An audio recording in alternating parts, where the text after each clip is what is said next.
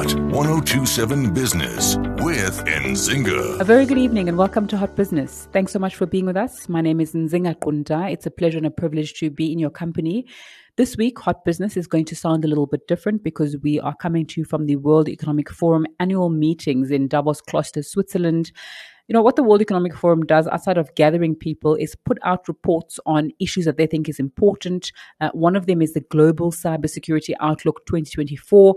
It's a report that they've released in conjunction with Accenture, and it speaks about how there's an inequality, like in every part of the world, uh, when it comes to cyber and the tech landscape. So I'm very pleased to be speaking to an associate professor from the University of Pretoria, Professor Vukosi Marivate. Uh, a little bit later, on about the need for African focused artificial intelligence and tech. And then a little bit later on as well, I'll be speaking to Luvuyo Rani. He's the founder of Silulo Ulutho Technologies, which tries to bridge that uh, gap that the World Economic Forum sees uh, as a risk.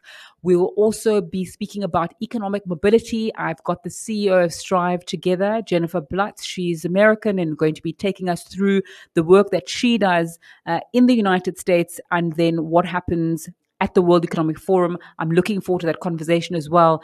And in just a moment, our finance minister, Enoch Godongwana, joining us to speak about some of the challenges um, that South Africa is experiencing, what they're saying to investors. Thanks so much for being with us. Let's begin. Hot 1027. All right, we are at the World Economic Forum, and I'm joined by South Africa's Finance Minister, Enoch Godongwana. Minister, thank you so much for your time on Hot Business this evening. Uh, you're part of the delegation leading uh, here at the World Economic Forum. Just take me through the message that you're giving to investors and throughout your conferences. The key issue for any country when you meet a delegation of this nature is to put up a positive a message about your country. And in that sense, because you want people to consider your country as, as a, a destination for investment. I like that in the clips that I've seen of you with other media houses, you're not shying away from the fact that we have challenges when it comes to, in particular, energy and logistics. Uh, take me through what you're saying to people about how you're trying to solve those challenges. Uh, yeah, the first thing, we don't have to tell lies because people know that we've got these challenges. They're, off, they're public, they're known publicly. So we've got to tell them that we've got these challenges. But we're also going to tell them that work is being done to develop these challenges. Business in South Africa are aware that we're working with them in resolving these challenges, both on the logistic front and on the electricity front. We've called NECOM in the in electricity. We've formed a national logistic crisis committee with business to deal with the logistics. Another issue, we know that we're experiencing a cost of living crisis in South Africa, like in many other countries in the world. People were trying to get sneak peeks of the budget earlier. You're obviously not going to comment on that, but you spoke about the, the context that consumers are operating in. Just take me through that. Yeah, no, the cost of living is not something uh, uh, peculiar to South Africa. Globally, that is a major challenge.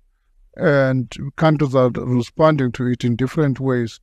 And I was responding to this question that uh, people are in a tight space uh, for, in the context when I was asked whether I'm thinking about increasing taxes, I said, I can't say no or yes to that question. I'll answer that, that question on the 21st of February. However, the difficult environment in which uh, South Africans find themselves Uh, make it difficult to use tax as an option. Even if you consider it, you have got to take those conditions into account. And when it comes to the conditions that we're in, we've spoken about the logistic challenges, we've spoken about the energy challenges. Those are constraining us and our growth. And we know that although the global challenges that we're all facing, whether it's inflation or the like, are there, in South Africa in particular, we are hampered, and state owned enterprises are looking to you, uh, looking to your department to assist them and say, you know, if we had a little bit of help, we'd be able to get out of this and we could see uh, this growth. And you've been quite strict.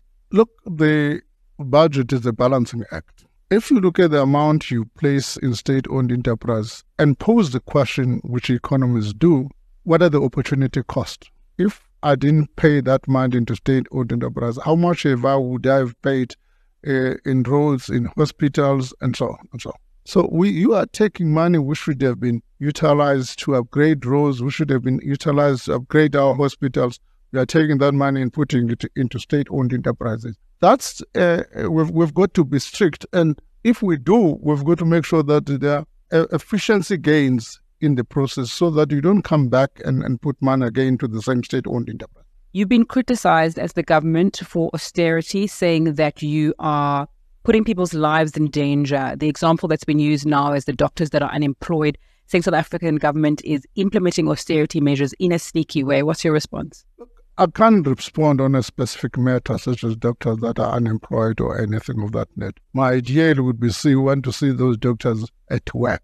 However, what you are dealing with is an environment where because of these challenges, for instance, uh, Transnet and so on, you've had the mining sector performing badly on revenue. We are anticipating this year to have a revenue shortfall of about 60 billion, roughly. And that revenue shortfall, we've got to say, how do we find to, to, to mit- mitigate that risk? And therefore, among other things, we've got to cut expenditure. Finance Minister Enoch Godongwana, thank you so much for your time on Hot Business this evening. Uh, really appreciate your time. When we come back, we'll be speaking to Professor Vukosi Marivate from the University of Pretoria about his interactions at Davos. Minister, before we go, what's the best part of being in Davos for you outside of uh, the difficult work and the meetings that you have to do?